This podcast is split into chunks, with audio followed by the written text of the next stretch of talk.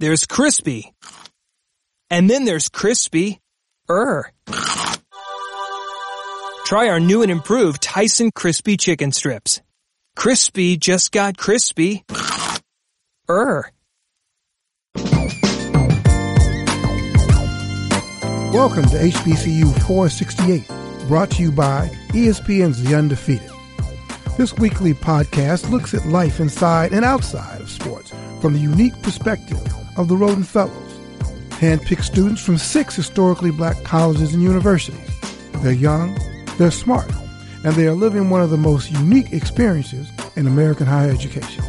I'm Bill Rhoden, and here are this week's Rhoden Fellows. I'm Donovan Dooley from North Carolina A&T in Greensboro, North Carolina. I'm Ania Shabazz from Grambling State University in Grambling, Louisiana. And I'm Isaiah Smalls from Morehouse College in Atlanta, Georgia. So, hello everybody. I'm coming to you from the 538 studio in New York City. And uh, today the fellows and I are going to break down the Celebration Bowl. How North Carolina A&T won, they defeated Grambling, and and what the Celebration Bowl means for the players, for historical black colleges and universities, and for the city of Atlanta. But first, let's get into uh, some of the sports news of the week. Uh, Jerry Richardson, the owner of the Carolina Panthers, is selling the Carolina Panthers amidst misconduct allegations. And uh, P. Diddy is interested in buying the franchise. Uh, not only does he seem to want the team, though he called them the North Carolina Panthers several times.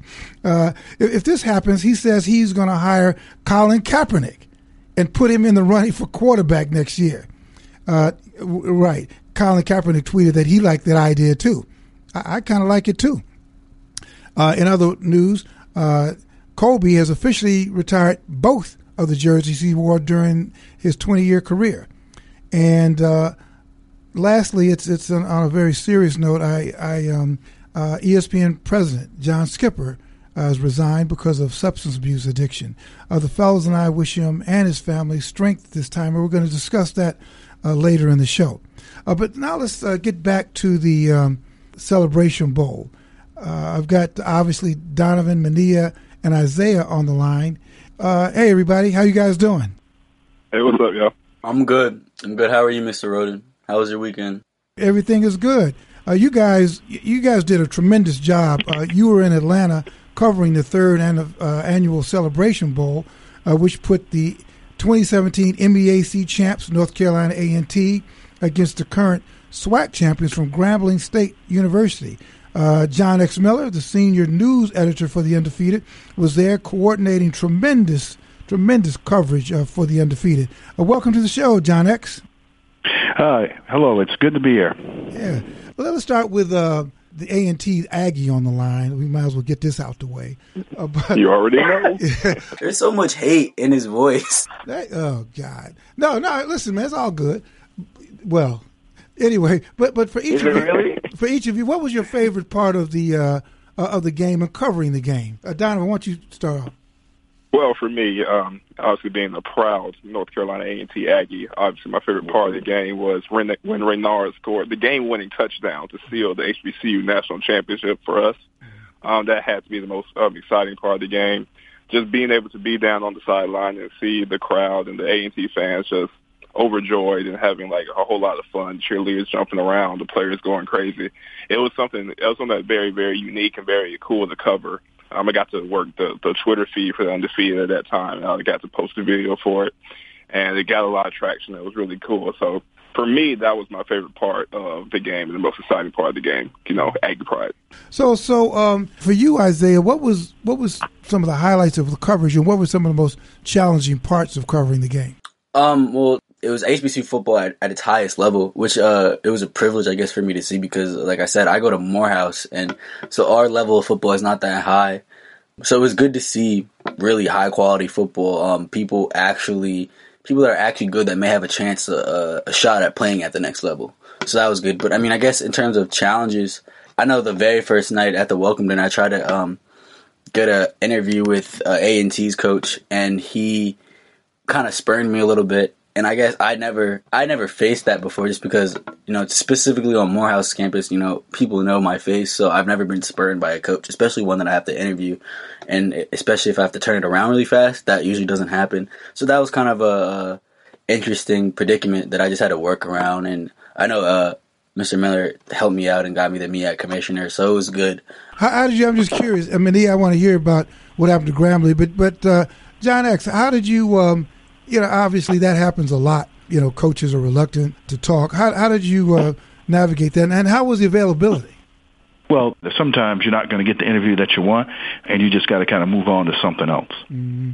The, the first night of the uh, weekend was a fun event, a family feud between the two teams that really was fun. And I think one of the things that coach probably didn't want, he wanted the players to revel in that, that light moment where they were enjoying each other, enjoying family, and taking tours at the Georgia Aquarium. So I think, you know, he kind of wanted to, uh, to downplay kind of the seriousness of the weekend to give the kids a little chance to just chill out. And he wanted to experience it himself. Because one of the things uh, he had said previously was that from coming to the first Celebration Bowl that he wanted to do things a little differently the second time around. And so, Mania, you've been, um, you know, patiently waiting in the wings. What was your experience? First of all, what happened to Grambling? I mean, they played well, but in your analysis, what happened to Grambling?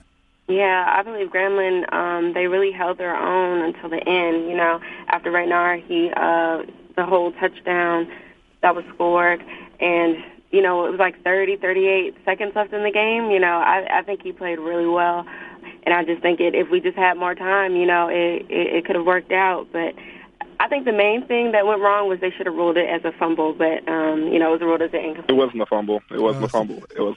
If you go back and look yeah, it wasn't a fumble at all. Yeah, it wasn't a fumble at all. My man's didn't even get a chance to turn around fully before the ball was like out. Yeah, he never had possession of that ball. See, always, you know, with A and T is always something. There's always some cloud. Go ahead, go ahead, Mania. Don't let them shout you down like that. What what what oh, you I think wasn't. Um, I know what happened. So Was it a fumble? yeah, Yeah, we um, know Grambling. Was it a No, fumble? Grambling ain't win. That's we know. We know what Mania. happened. now see, and didn't win. I didn't say that they did. It was, so, but was it a fumble? It was. It was- wasn't even close to being ruled a Hey, hey. John X, let, us bring in It was. let's bring in the voice of, of wisdom and experience here. You know, X, X, has co- here. X has covered Look, look. Super Bowls, championship games. You know, X was it a Yeah. fumble? No, it was it was not a fumble. It was an incomplete pass because, as they say in football parlance, he didn't have a chance to make a football move once he had the ball. And so, you know, one of the things uh, that that was significant in the game, though, is that it was a championship game. And so, when you have championship caliber of games, every play counts. Right. You know, and so you had to bring your A game on every play. And so that's significant for HBCU football because now people understand when you know that they're going to the Celebration Bowl, that it's going to be a top game. You had two ranked teams. You had two great coaches. You had two programs that are on the come ups. Um, and so it was significant in that regard. You know, you one of the questions you asked earlier, well, it was the favorite part of the game. For me, the favorite part of the game was the fact that it was happening at all. The fact that HBCU is getting shined like that on ABC uh, on a, on the first game of the the bowl season, Right. and the players played like it was a championship game. And in championship games, as we see in the NFL or college football every every Saturday during the fall, somebody's got to win, somebody's got to lose.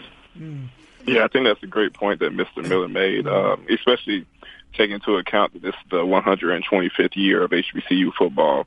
Uh, I think the game between A&T and Grambling was a great culmination of that, and it, it was a good celebration of the pride and you know the history and the excitement that we get from HBCU football and everything that's endured throughout this 125 years, ever since going back to that first game between Johnson C. Smith and Livingstone um, in December.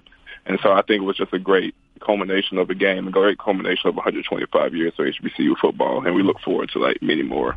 Uh, I I kind of have a question. Um, you know, and Donovan, in bringing up the 125 years, I kind of want to know what's next for HBCU football. Um, now we're now they brought it to the main stage. I mean, this game was broadcast on ABC. Like this is this is a very very big game. But so now I just want to know from your perspective, guys, what's next? That's a great question. What what is next? Uh, clearly, this was just more than just a simple game. But yeah, that's a great question for everybody. What what's next? What should be next? Um, I think it's not enough to have just one game televised on ABC and the ESPN networks a year. I think that we need to get more we need to get more coverage and get more publicity out um, to these HBCU to the HBCU games because the product on the field, as we saw in the Celebration Bowl, is stellar. It deserves to be seen by the masses, but it's just not right now. And I think that the really the next step for HBCUs is making sure that we can get more coverage and have more games like the Celebration Bowl to make to make HBCU football more relevant to people who didn't go to HBCUs. I know that Celebration Bowl means a lot to people like us who who are um, involved with HBCUs and who went to HBCUs and all of that. But to the to the general masses and general public, um, I don't think they really understand the meaning of what the Celebration Bowl is. I agree, and even with um, what the undefeated is doing, you know, we had a ton, ton of coverage surrounding the Celebration Bowl, which was which was amazing, you know, and people can see that content. People who go to HBCUs, who don't go to HBCUs, they can see that content and draw an interest, and especially since it's televised. I feel like our future is more people are going to start watching, even if they don't have any relation to the schools. I, I think it's on the up and up you know, uh, and I think you know both uh, uh, Mania and Donovan are right. I think what's next is a, a couple of things. One is I think for the Celebration Bowl in particular, we need to get more interest in the the Atlanta area. Anybody within an hour of Atlanta should have an interest in coming to the game because it's not just two teams from uh, North Carolina A&T and Grambling. It should be a celebration of HBCU football. And so that's one thing that I think we're going to, you know, shift the marketing to next year. Second thing is, as Mania referenced, you know, we told a lot of great stories, not only about the game, but about the players. Uh, the story that, uh, that Maya Jones did about the graduation ceremony that Grambling held uh, in Atlanta for the football players who were there who couldn't go to the to the winter graduation. That was a really good story. Yeah. The story that Donovan did about the A&T and Grambling players uh, visiting the hospital to visit sickle cell children you know, that's the kind of story that you won't read anywhere else. Not only about, you know, HBCUs, but you won't read stories like that about Division One players who are going to bowl games because unfortunately, oftentimes when reporters go to bowl games, they're just going to report on the sports. You know, they're not going to report on the kinds of stories that, that humanize these players.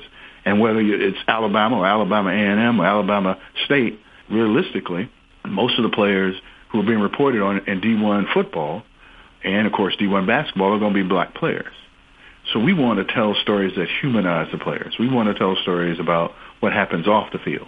Um, and then, then the other story that, that I really liked, and, and Isaiah, Mania, and Donovan had a part in this was was the uh, playlist of the mm-hmm. players at the Celebration Bowl. Oh yeah. You know, we wanted to have a little fun, mm-hmm. uh, and you know, nowadays everybody gets hyped for the game with their own playlist. Mm-hmm. And and um, Mania and Donovan got the songs, and, and then Isaiah did a really good job of writing that story. Mm. So we want to humanize the players. We want to show people that these are our sons, these are our brothers, these are our cousins. Um, they may be balling in the Celebration Bowl. They may not be balling on Sunday in the NFL, but they're going to be coaches. They're going to be doctors, lawyers, ma, uh, dads, and we want to humanize it because that story is bigger than football. I also want to add that they're actually getting rid of the SWAC championship. This was the last SWAC championship because they really want the Celebration Bowl to be a bigger deal. So I definitely think that um, the SWAC is definitely taking a step in the right direction. Yeah, hey, hey, uh, Mania, I know everybody else sort of weighed in on what their favorite part of the Celebration Bowl was. What was what was your favorite part? Um, my favorite part was definitely the Grambling graduation. Um, I got to cover that with Maya, and it was it, it was amazing. You just got to see the players graduate and their families showing up to support them. And then I also got to see a lot of my friends from back home graduate because they did like a live um, Skype in, which is really cool, and we got to, you know, kind of converse back and forth. So it was a great way for me to um, still be at the graduation and um, also recognizing those players as well. Yeah, that that that that really was a good event, a very good story. But listen, we're going to take a, a, a quick break. Uh, when we come back, we're going to continue the discussion about the Celebration Bowl and uh, what it means for HBCUs, players, and alumni. We'll be right back.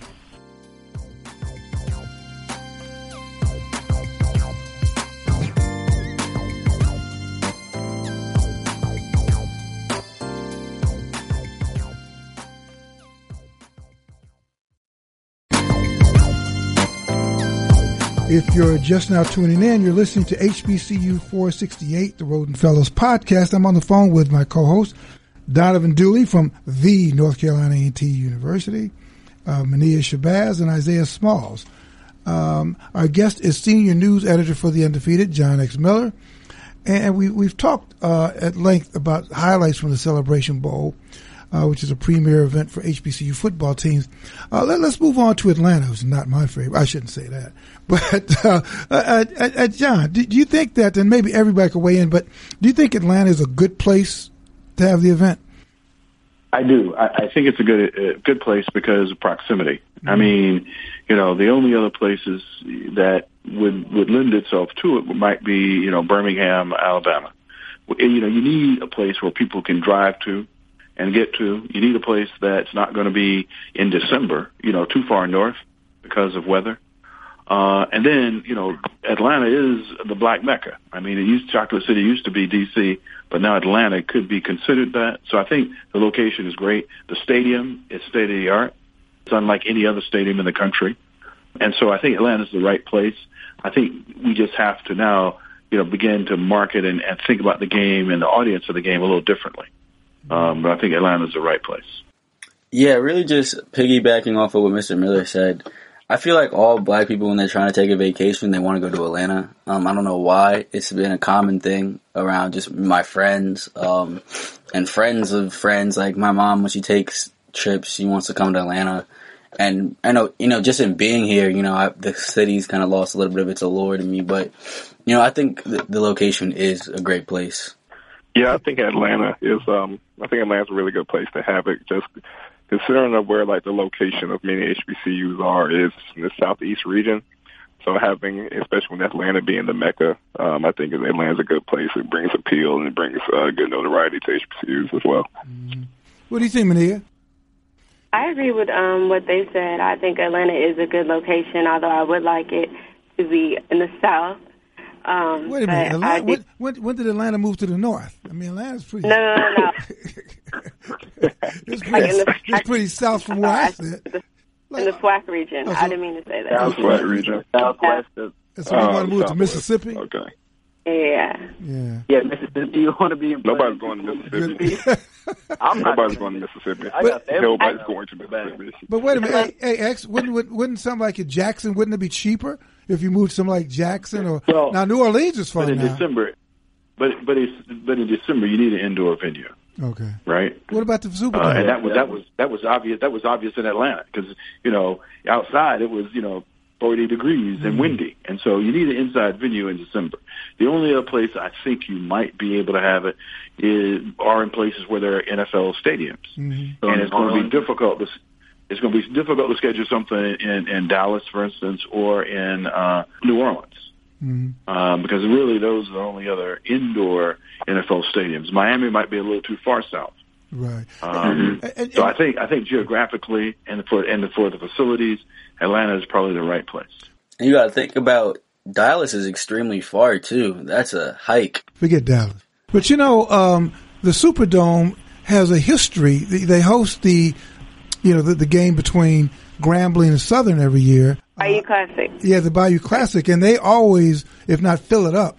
So they, there is a history uh, of having a, a, large HBCU presence there. I don't know how much is just because it's two, um, you know, to Louisiana schools, but um, the other thing you got to worry about uh, is scheduling with the NFL, right? Mm-hmm. Right. And and that yeah, you know because you know they're not going to put a game into the, one of their stadiums prior to a game the very next day. Right. right. You know what I mean? Yeah, that's true. And so you know scheduling in the, the Celebration Bowl or any venue a year or two out gives the NFL some flexibility in their scheduling. Because if it, you know, the stadium owner is going to say, look, we're going to have a home game on December 17th or the Celebration Bowl on December 16th. You know which way they're going. right, right, right, right. well, well, well, I think that all things being said, uh, I think the point that each of you made is that uh, it's a great venue. Just work now to to do more, uh, which leads to a, uh, one of the last questions. What then uh, uh, maybe starting with John, what should the Celebration Bowl do to promote itself more within Atlanta? Should it reach out more to grassroots support from high school and youth league? And can you make the, the, the is a little more affordable? Yes. I think they got to reach out to youth and high school football uh, because Atlanta's known for, you know, really good high school football yeah. and youth programs. And you got the Falcons. You know, so there needs to be, I think, a, a, a more strategic partnership with the Falcons for one, but also with youth football and high school football. You know, if you could say, for instance, uh, you know, the teams that win the high school football championships get a free ticket to the Celebration Bowl. Mm, that's a good you know, idea. Yeah. or the teams that make it to the finals. Because how many divisions do they have in, in in Georgia? Like, you know, six divisions. You know, from you know one A to six A. You know, say you know we'll give a ticket to every team that makes it to the final game in the the Georgia Athletic Association football playoff. yeah. Uh, that alone will put some people in the Hey, uh, um, uh, l- just uh, in the, in the few minutes that we've got left, um, A and T's uh, left tackle Brandon Parker and Grambling State running back uh, Martez Carter are both um, you know 2018 NFL Draft hopefuls. And after watching the season and the game, uh, let's start with you, um, Donovan. Do you think that anyone else is on that list of potential pros? Yeah, I think there are a long list of uh, hopefuls for um, A&T. Not necessarily this year, but definitely coming up in the years um, after this year. Obviously, like you said, Brandon Parker, 2018. Um, he's one of probably the most high hopeful for A&T this season. But some guys to maybe look out for down the line uh, will definitely be um, Elijah Bell, um, the wide receiver, number 13, our wide receiver. I think he had like something about eight catches for 90 yards um, in the Celebration Bowl victory. Um, I think he's a, he's a big, tall, strong wide receiver that's like really hard to cover. Um, I could definitely see him playing on Sunday soon. He's only a sophomore though, and um, also uh, Mac McCain, the guy who won Defensive Player of the Game for the Celebration Bowl, had a, had a really crucial interception in the end zone off DeVante Kincade. Um, I think he has potential to be. He has uh, definitely has pro potential moving forward.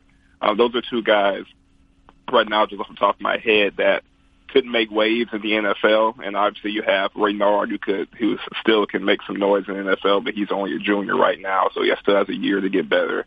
Uh, Cartwright, obviously, is a junior; he's still got time to get better. Um, I'm definitely going to have to go with uh, DeVante Kincade for Grambling um, with over 6,000 yards or 62 touchdowns. Um, I definitely think he's going to be a big hopeful for the NFL. Um, also, Trenton Scott, I, I also think that he would um, definitely make it. And like you said, of course, uh, Martez Carter. I think those those are my three strong picks as far as going into the NFL uh, this upcoming season. Okay, and so uh, I agree pretty much with with what uh, Mania and Donovan have said, but there, there are a couple of things that impress me from seeing these guys play. One is that Parker is a big young man, and he probably has maybe three percent body fat.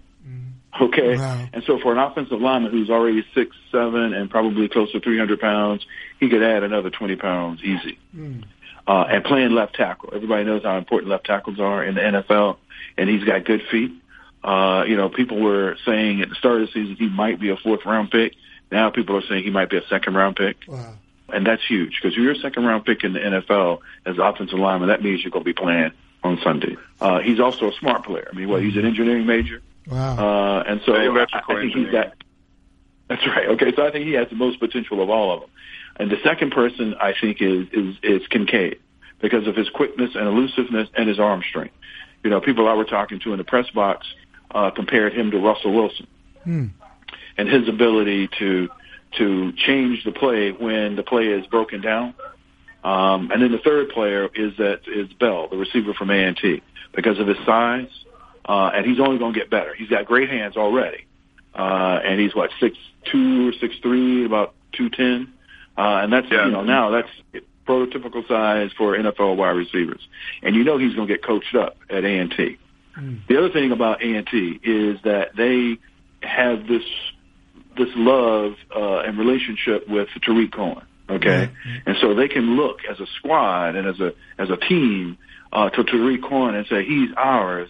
He's the first of ours to come out of here in a while, and they can use that leverage to inspire other young men to come to A&T and get coached up, and then try to make it into the league. Yeah, we, you, listen, you- the coverage was spectacular. It was really great all the way around from uh, the undefeated folks, the veterans, uh, from uh, the fellows, you guys, and, and the coordination. You guys did a, a, marvelous job. Uh, that's all the time we have for the show today. But before we close out, we'll leave you with some thoughts to consider. Of course, the, the news of the day in our industry was uh, earlier this week. Uh, the president of ESPN, John Skipper, announced that effective immediately he was uh, resigning uh, to deal with some personal issues around uh, substance abuse.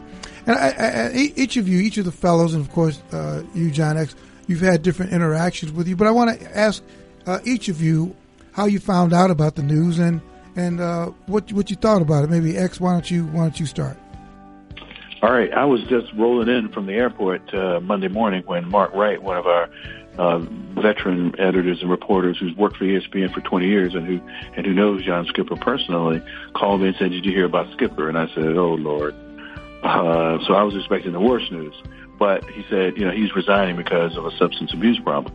And so when I heard that, I just kind of said, okay. And the first thing I thought was, let me pray for him and let me pray for his family and let me also understand how much courage it took to say that publicly. Now, I don't know the backstory. We don't know the backstory yet, but the, but the fact of the matter is that, you know, it is a, it is a life altering decision not only for him, but for us because, you know, he helped birth the undefeated along with, uh, along with Bill. I mean, I, you know, he'll tell you the story about them sitting down and, and chopping it up and talking about this this idea that that Skipper made happen, despite opposition, despite naysayers, despite some bumps in the road early on. He made it happen, and so, you know, if Kevin is our editor in chief, you know, John Skipper was our godfather, and so when you lose somebody like that, it, it's important to recognize his contribution to it, but it's also rec- it, we have to recognize that we got to keep it moving uh, and take with us what he gave us and be stewards of it. Yeah, I think that was very well said what Mr. Miller um, just said. It's kind of words about uh, Mr. Skipper. Um, one of the things that really resonated with me when I when I heard the news, I mean, Aaron, our producer Aaron, sent me an email that morning. Well, sent all of us an email that morning. I looked at it and I was just shocked, and I was like, "Wow." you know, I, I couldn't really believe it at that moment. I went down, I told my mama what was happening. It was like, wow, she was shocked too. But you know, and when you think about it, you know, kind of in retrospect, it's like, you know, you really pray for Mr. Skipper and hope that everything that he's dealing with, that he's able to pull through and um, able to, you know, live a healthy life. You know, that's first and foremost. And you know, secondly, just the thing that he was able to do with us, with um, with the undefeated, and establishing, helping you establish the Rhoden Fellows, Mr. Rhoden was something that was very instrumental in my life and that was very impactful on my life. And I, you know, I thanked him a lot um, for that and for his involvement in creating diversity at ESPN and really putting a emphasis on creating diversity in the workplace at ESPN and making sure that everybody felt comfortable and everybody was given a shot to show what they to show what they can do. And you met him during the summer, right, Donovan? You actually you asked yeah. you asked for a meeting. He yeah, I graciously gave. Yeah, I actually got to uh, meet him just to briefly talk about some ideas that I had about the company and some stuff that I could help the company um, in as a Rhoden Fellow. And he was just very receptive of everything that I had to say, all of my ideas I was pitching to him. He was giving me feedback on them. He was explaining to me what the goal of ESPN was. You know, and most bosses won't really do that. You know, most presidents of certain corporations aren't going to come and listen to basically an intern give ideas, but he was. Mania, you um, you, know, you heard about the news with everybody else. Where, how'd you hear, and, and what do you think? What's your reaction?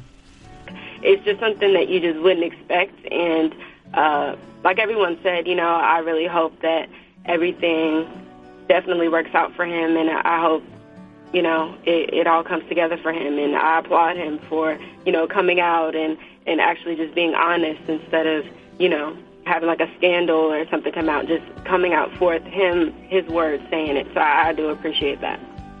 And Isaiah. I got the info just from a push notification on my phone. Um, my first thought, you know, was to pray for him, pray for his family, and then kind of, I don't, I don't know, praise him for, you know, having the courage to speak out about this issue because, you know, and just in the world that we live in today, you know, people are very private. People are always looking for privacy because social media it puts everyone's life on blast, and so just for him to have the courage to you know want to tackle this issue head, head on, I you know I praise him for that. And then obviously you know I wish him luck in the next phase of his life. Um, I was just really surprised by how committed he was to diversity.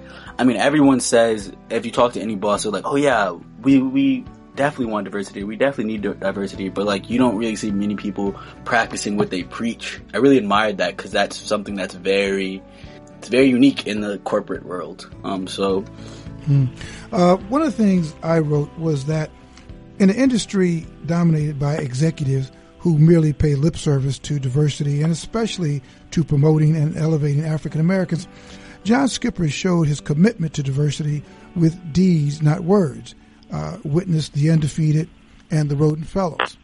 Uh, obviously, I was shocked, but one of the, the most impactful things that um, I, have heard was actually a conversation I had with John X. Miller uh, because we, we talked about what all this meant. Obviously, after uh, wishing wishing uh, John his family uh, strength and in our prayers, we also talked about what this meant for the undefeated and what this meant for the Rhoden Fellows, uh, because as as as John said, and, and as each of you know, uh, John Skipper was a huge, huge uh, proponent and backer of both the undefeated and the Rhoden Fellows.